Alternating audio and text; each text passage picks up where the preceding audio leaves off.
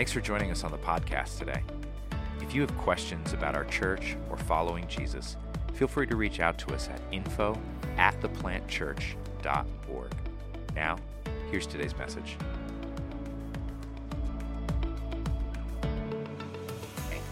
Um, if you have your Bible, would you open up with me to Mark chapter 5, verse 21 through 34? And we're going to read that together in a little bit.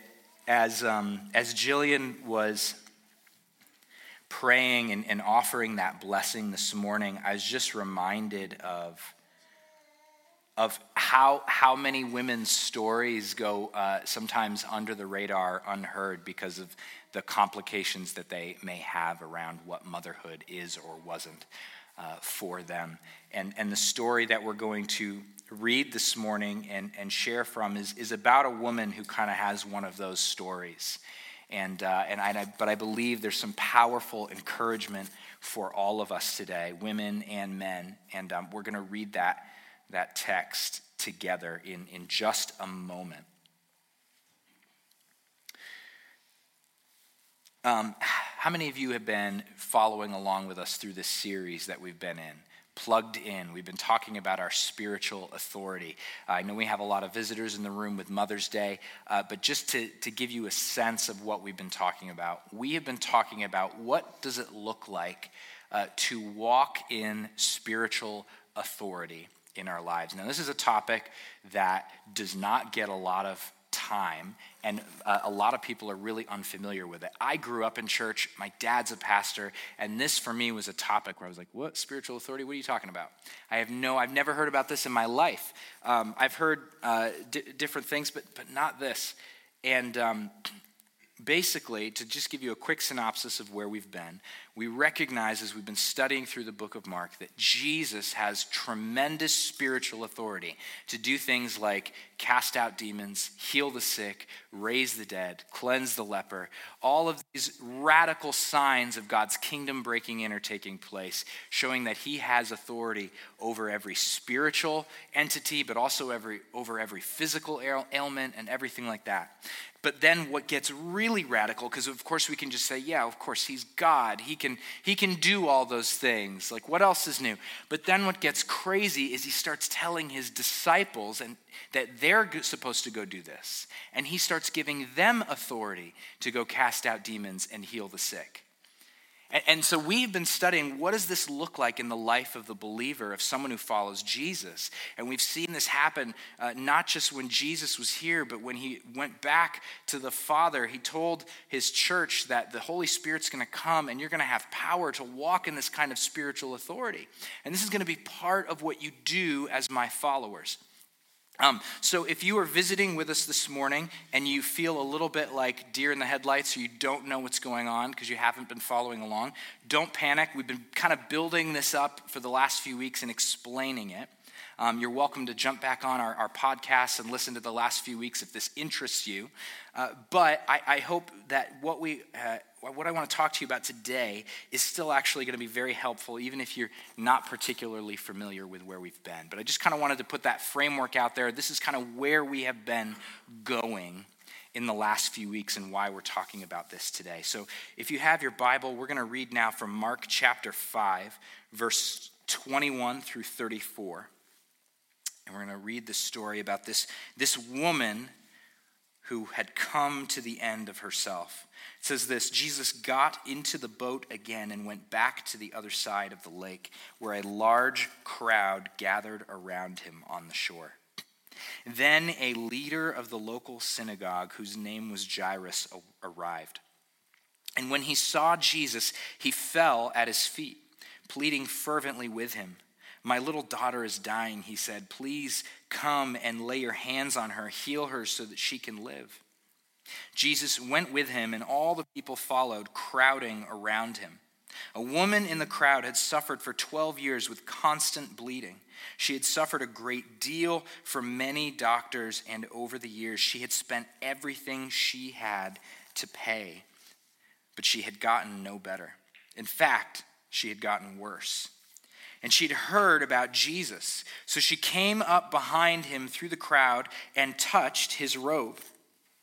For she thought to herself, if I can just touch his robe, I will be healed.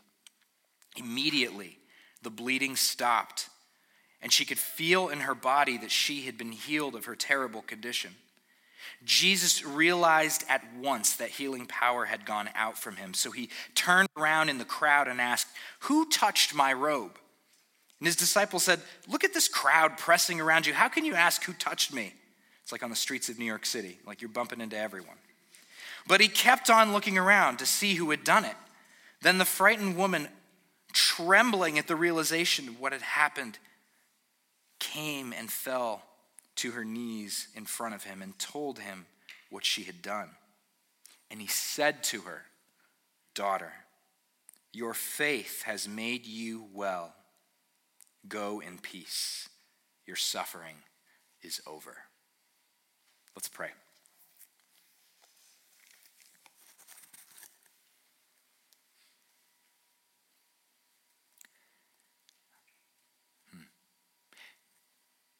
I just get the sense this morning that that blessing that was prayed over us this morning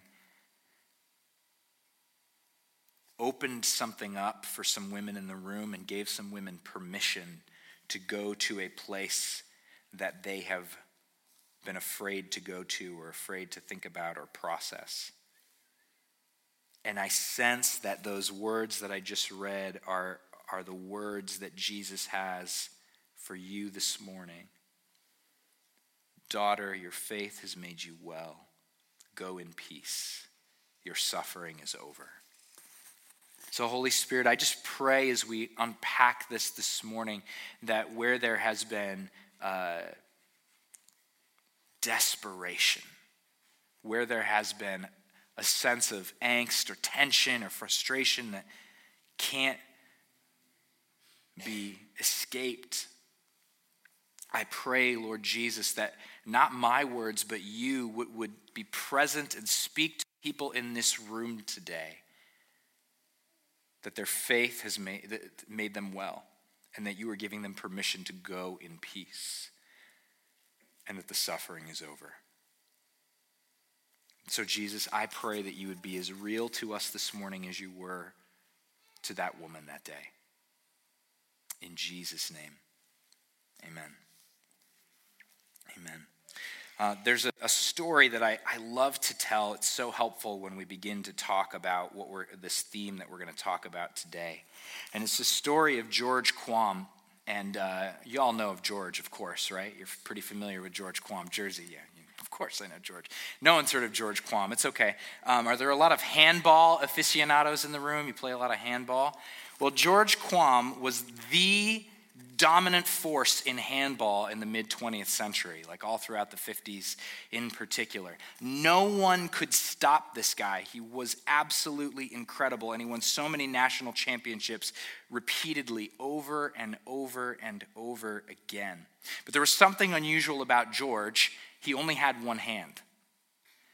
He only had one hand.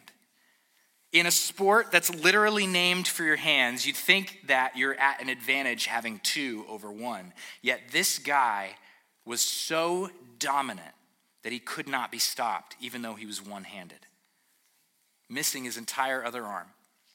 And he was once asked uh, by a sports journalist after winning yet another national championship, How on earth have you been able to pull this off? What is the secret to your success? And he says, It's really quite simple. You see, other players have to consider which hand they're going to use when the ball's coming towards them. And in that split second that they have to make a decision, I've already decided because I don't have any other options. No other options. He was free to succeed because he didn't have any other options. Now, we're talking about spiritual authority. And, and I think it's pretty fair to say, even for someone who's a novice religious person, you would say, man, if I'm going to have spiritual authority, like the kind of authority that can pray for people to be healed or see demons cast out of people, you might need to have some faith for that. Is that Fair? Like most of us are going to say, faith kind of seems important for that. It's not a trick question, it's pretty straightforward. Faith is going to be required.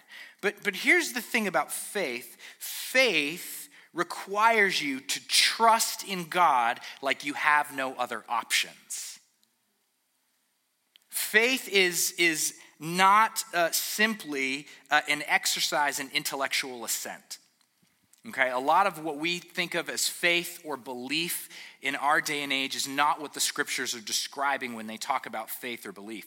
We think about it in terms of intellectual assent or wishful thinking. Well, I have faith.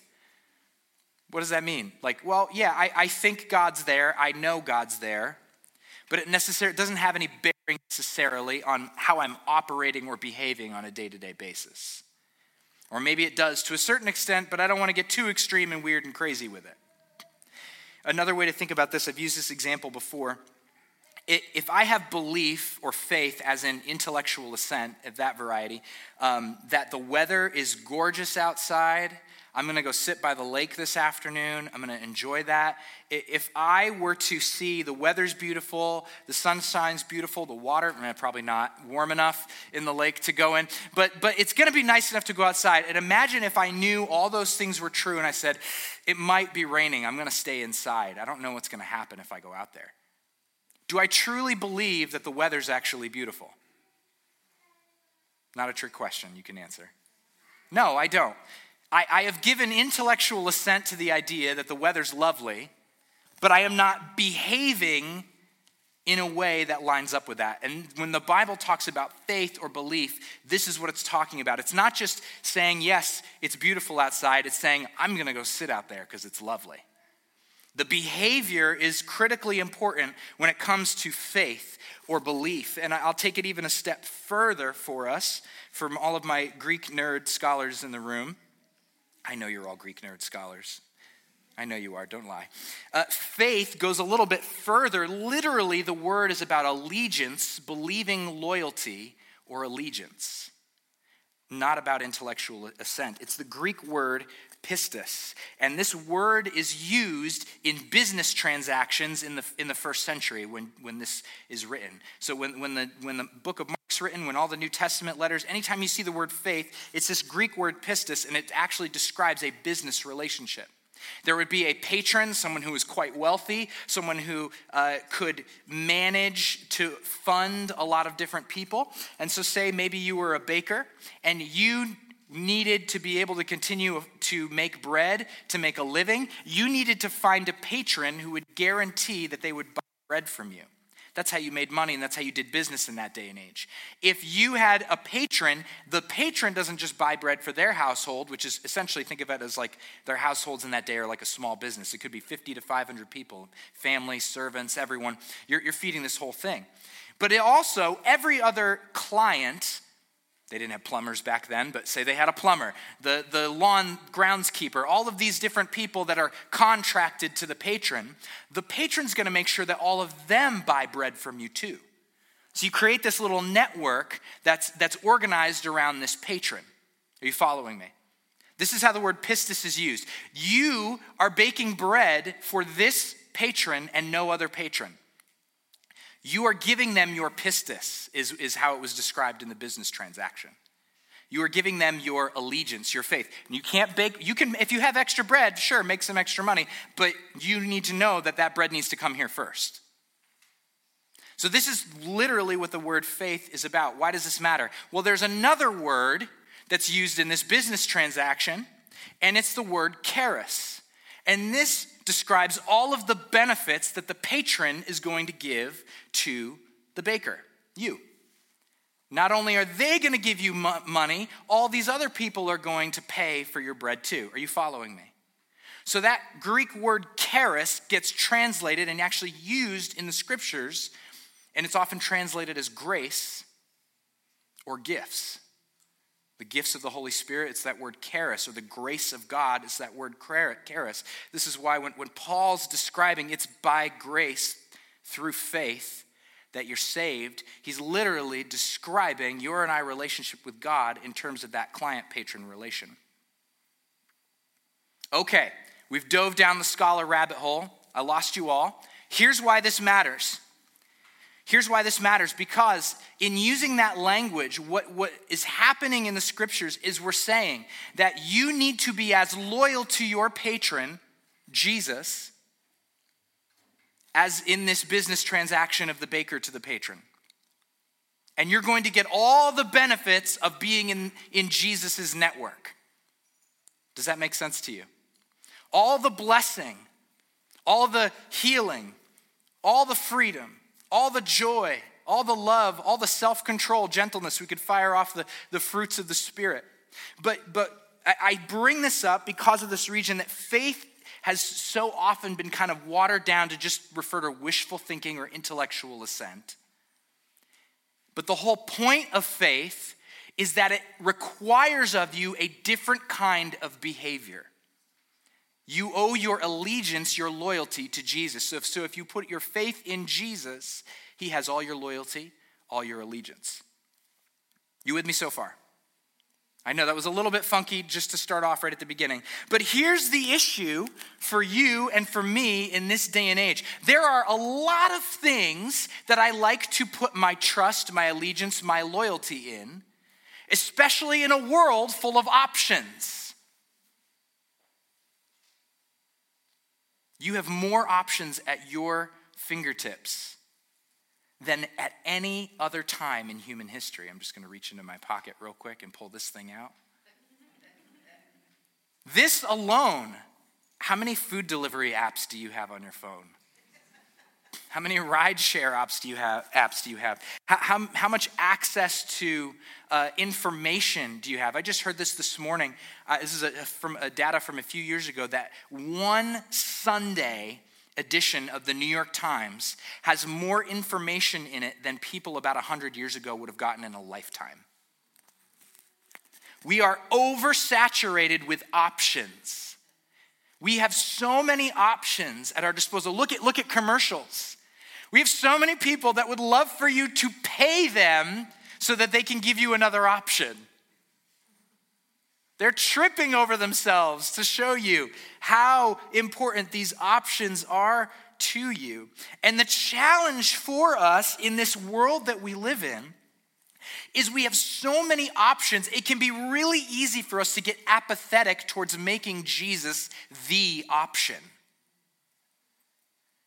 If that doesn't work out and I'm stuck with this chronic illness, I'm not going to die from it. You know, one in five Americans are living with chronic illness. Modern medicine isn't able to figure it out. I've got this thing, but I'll just kind of like medicate with playing Candy Crush. Or this was really disappointing in my life. I'm going to fill in the gap. It could get really destructive. It could be as, as extreme as uh, getting into some kind of substance abuse issue, a shopping addiction issue, it could be a sex addiction issue, it could be workaholism. We have so many options to often medicate our pain when we don't see the answers we want, when we have disappointment in our lives. We have so many options. And so when we, we start as Christians sometimes, and I've experienced this in my own life, I want to see God answer prayer. And I pray, you ever do this? You get really enthusiastic for like a hot minute or maybe two days or something, and then you kind of like forget. And, and then that next day you kind of forget again that thing you were praying. And then day three, you're like, I prayed a couple times about it. Like, you know, God knows that I, I care about that. It's because you're saturated with options. It's not because the problem's gotten any less real.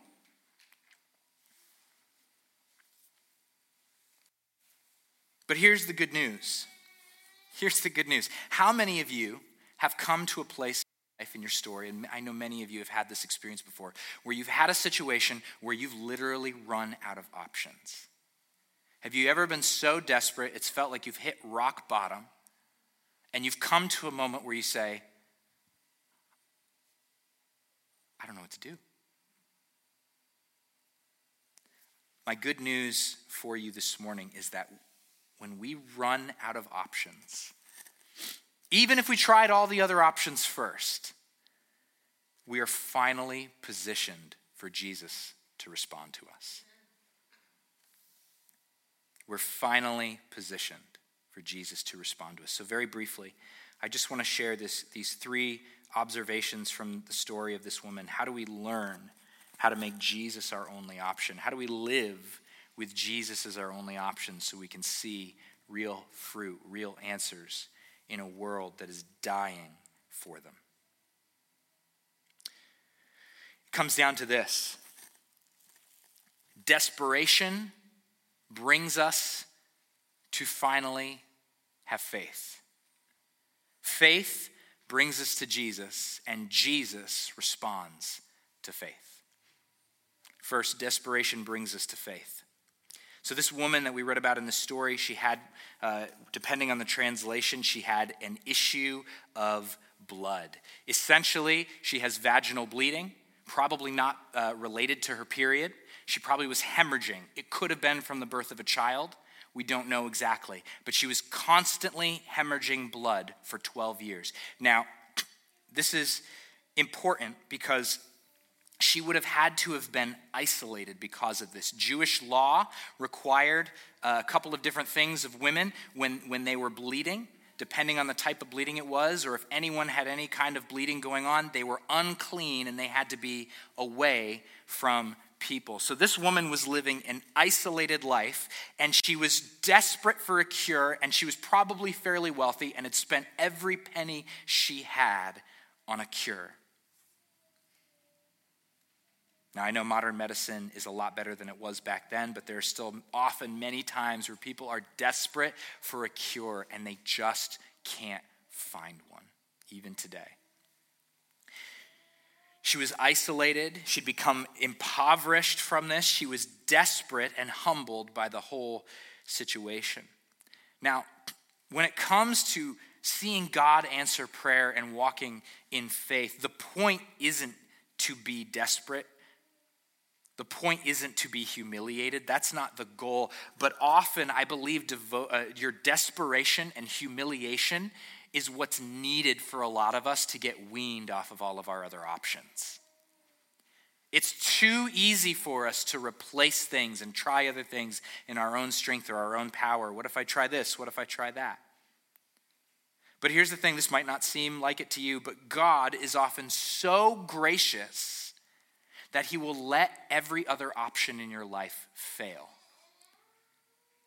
Yes, you heard me right. God is so good to you, He will let everything you've been trying fail first so that you can finally come to a place where you say, I have no other options. He's so good to you. You can turn to Him finally. You can give your faith to Him, your loyalty to Him, and you can begin to operate in a way that is truly out of faith and not just intellectual assent. But often it requires the painful road of being deprived of, deprived of any other option. Have you ever felt deprived of all options? Have you ever been desperate for an answer? I would contend that this is not always a bad thing. The, the spiritual formation writers of the last 2,000 years and throughout church history have often talked about how good it is that God actually destroys the false idols in our lives, the things that we've clung to with false allegiance. And how, and even though it seems so painful, as he pulls these things away, we begin to slowly see his goodness and how he's teaching us to trust him and not rely on anything else.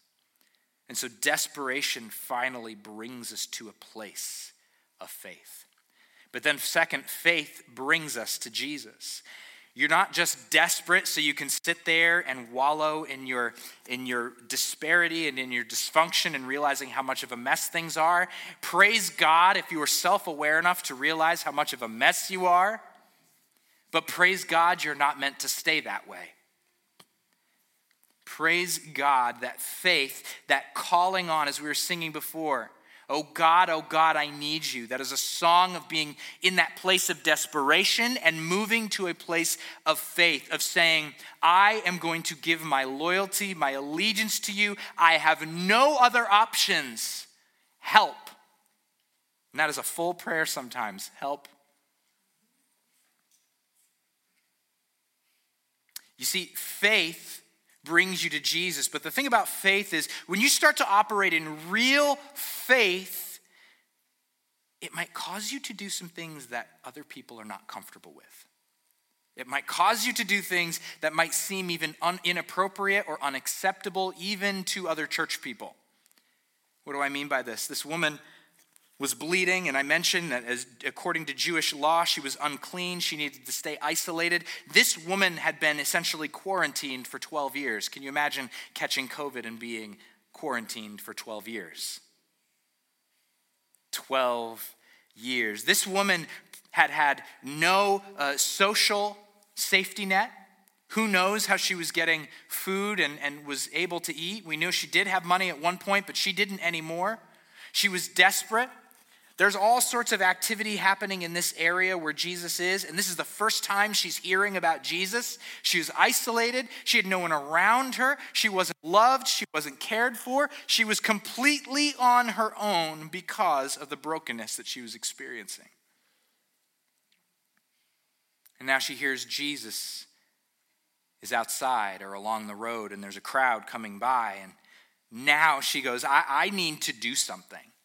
But see, her faith is going to have her do something that was completely inappropriate for her religion, completely inappropriate for her social context. This was not okay for her to do.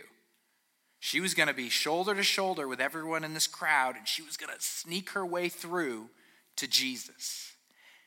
And she was so desperate, and her faith, her allegiance now to this man she'd just heard of, was so great that she thought, if I could just get my hand on his robe just for a second, that's all I need. If, if I could just this is, this is how humiliating her life gets. She's probably getting really down low. The, the inference in the text is she's sneaking up behind Jesus because I can't let this rabbi know an unclean woman is sneaking up behind him. Just to, he'll be so mad at me because you see, as soon as she touches him, he'll be unclean too.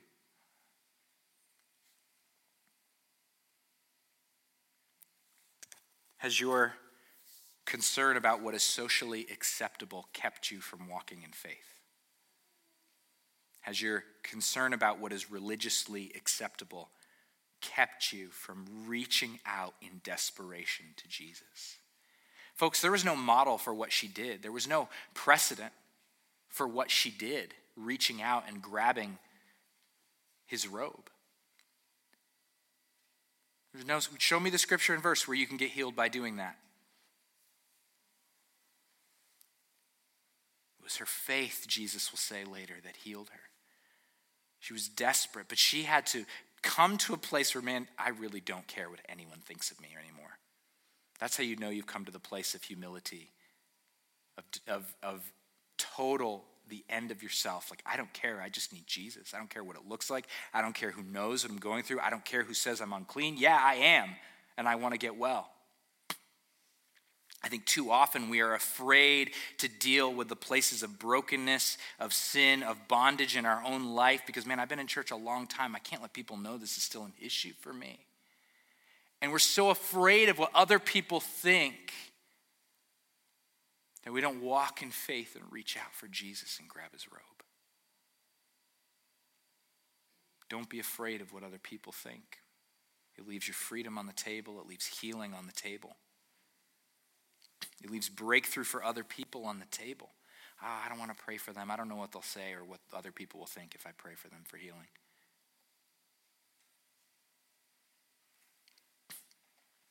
Step out of your fear and towards Jesus. I guarantee you, you will never be disappointed. And finally, desperation brings us to faith. Faith brings us to Jesus, and Jesus responds to faith. You see, you won't be disappointed when you truly reach out to Jesus in faith. I'm not going to prescribe what it will look like when you reach out to Jesus, but he will respond. He will respond. Without Jesus even knowing, she snuck up behind him, she touched his robe, and immediately she knew that the bleeding stopped and that she was healed. Immediately. And Jesus knew something was up too because he felt power leave his body.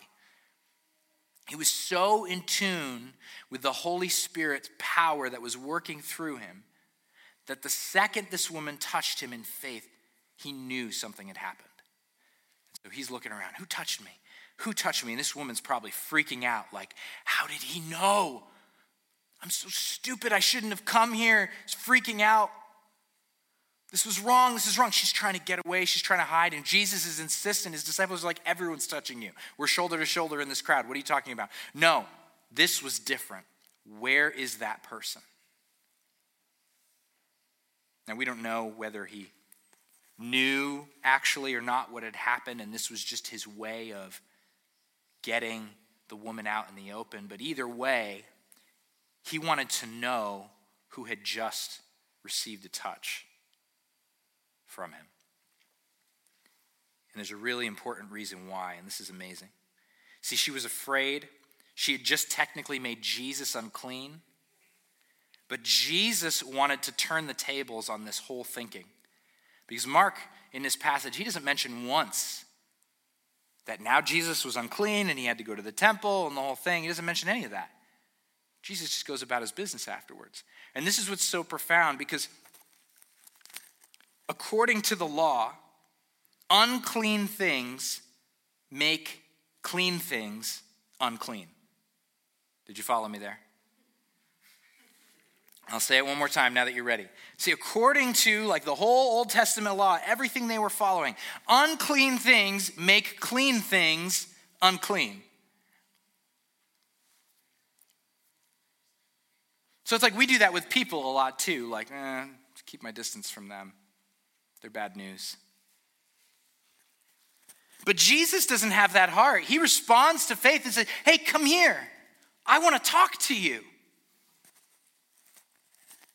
It doesn't matter what happened, and actually, it doesn't even matter that she was unclean because here's the power of the good news of Jesus. Here's what happens when we reach out in faith and touch Jesus, He doesn't become unclean, we get clean.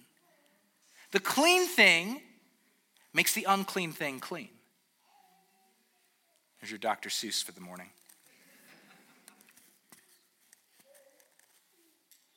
And we know this is true that Jesus blesses what this woman did because he says these words to her. He says, daughter.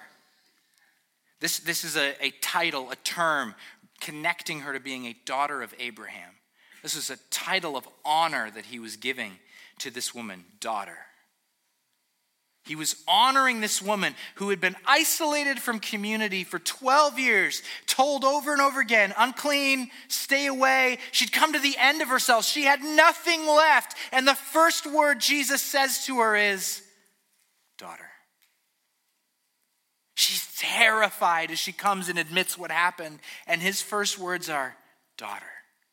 But you didn't hear me. I said, I, I'm, I was unclean and I touched you. I'm so sorry. You weren't supposed to find out. Daughter. Daughter. Jesus responded to her faith with so much compassion and graciousness. She knew she'd come to the end. He knew that she had come to the end of herself. He didn't need to say anything else. Daughter. Your faith has made you well. He blessed and affirmed the crazy, outlandish action she took in response to faith. And then, these are my favorite words go in peace. Now, this word peace is, is used in the Hebrew, it's the word shalom. This is the word that talks about a wholeness not just a personal wholeness, but it is setting you in wholeness in the context of community. You are welcomed back in. You are blessed. You are restored. You are renewed. You're not alone. You're not out there isolated. Daughter, your faith has made you well. Go in peace you are completely restored. You don't have to do that quarantine anymore. Can you imagine you get your COVID test, you find out you've got COVID? We've all experienced what quarantine's like at this point, so this is really helpful to be able to think about. Imagine you get this test back, you've got COVID, and it's only like two days in, you've got like a whole week you've got to wait, or what is it, 14 days at first? Like seems like a lifetime ago almost. And imagine you just get that touch of Jesus' robe, and he's like, You can go in peace. You'd be like, Woo!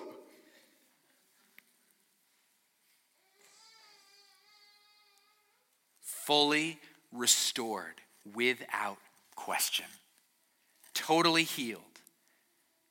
Daughter, your faith has made you well. Go in peace. And then he says this Your suffering is over. You came here with torment. You came here with exhaustion. You came here with frustration. You've been hungry for a breakthrough. Not only are you well right now, not only am I honoring you as a daughter, not only are you fully restored to community? But guess what? This suffering will not return to you. You're free. You are truly free. Truly free. Desperation brings us to faith. Faith brings us to Jesus, and then Jesus responds to faith. How many of you would love to hear Jesus speak words like that to you. Daughter, your faith has made you well. Go in peace. Your suffering is over. Son, your faith has made you well. Go in peace. Your suffering is over. But the question before us is do you have other options? Those words are available for everyone, but only if we choose to live without any other options. Is your faith in Jesus just an option among many? Is it keeping you from experiencing that full restorative power that we heard in those closing words of Jesus? that keeping you from that? I was recently reminded of someone in our church from a, a, of a writing of one of my favorite spiritual writers. His name's Francois Fenelon. And he said this He, meaning God, is not willing that you should owe what he is about to perform in you to any other than to himself alone. You might need to sit with that, take a picture of it for later meditate on that truth. He is not willing that you should owe what he is about to perform in you to any other than to himself alone. God cares about you too much to let you think that something else got you through it. He loves you too much to think that you had the strength to get through that yourself. Because the problem is, if he leaves you thinking you got yourself through that, when the bigger hurdle comes next, you're going to power through like you can do it. And some of us have fooled ourselves into thinking other things in our lives have been because we could get ourselves through it. And we're trying to get through the obstacle that's right in front of it as if we can get ourselves through it. But I believe for there, there's a lot of us in the room. I really felt this when Jillian was reading that blessing and praying that blessing. That there are a lot of us in the room this morning that are at the end of themselves. And I want you to know this morning that if you're in a season of desperation, perhaps uh, it's been a time of, of shame and self loathing, frustration, disappointment. If you're in that season, I want you to be encouraged that God is about to perform something incredible in your life. But He's not willing that you think that someone else or something else helped you make it through. Because He wants you to realize how good He truly is to you. He wants you to hear those words in their full effect daughter, son, your faith has healed you. Go in peace. Your suffering is over.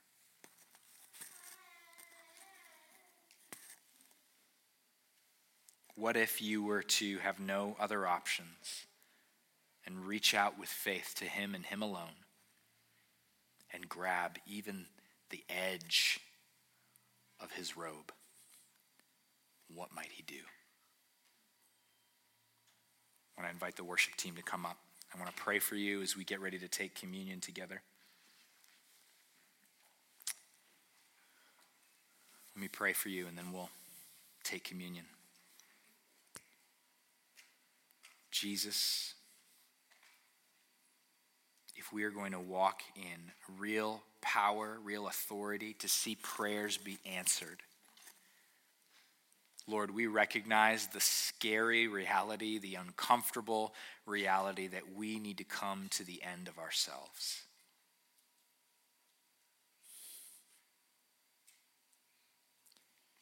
Jesus, you are so gracious.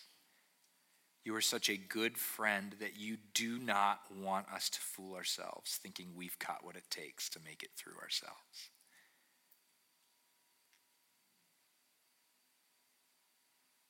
Jesus, I thank you that you did not create us to depend on us, but you created us to depend on you.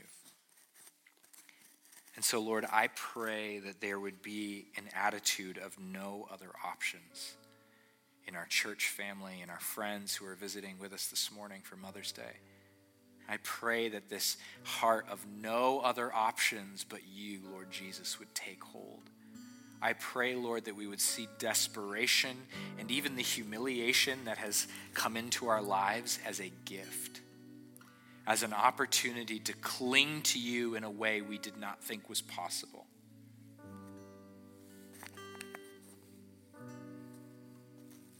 And I pray, Lord, that we wouldn't just stay in desperation, but that we would move radically in faith towards you so we can hear the full weight of your response to us daughter, son, your faith has made you well. Go in peace. Your suffering is over. He's saying that to some of you right now, this morning. Some of you have been desperate for that touch of his robe. Even just now, even just with it, you can close your eyes, bow your head. If, if there's some of you that feel like this is a moment of symbolically reaching for his robe, you can even just put your hand in the air as if you're just reaching out for Jesus if you want to do that. I invite you to do that even symbolically as a, as a sign of posturing yourself towards reaching for him. Yeah. Reaching for him.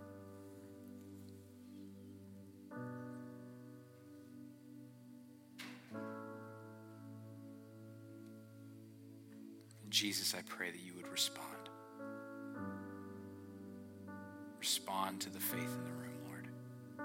Respond to those who are beyond caring whether they feel humiliated or desperate.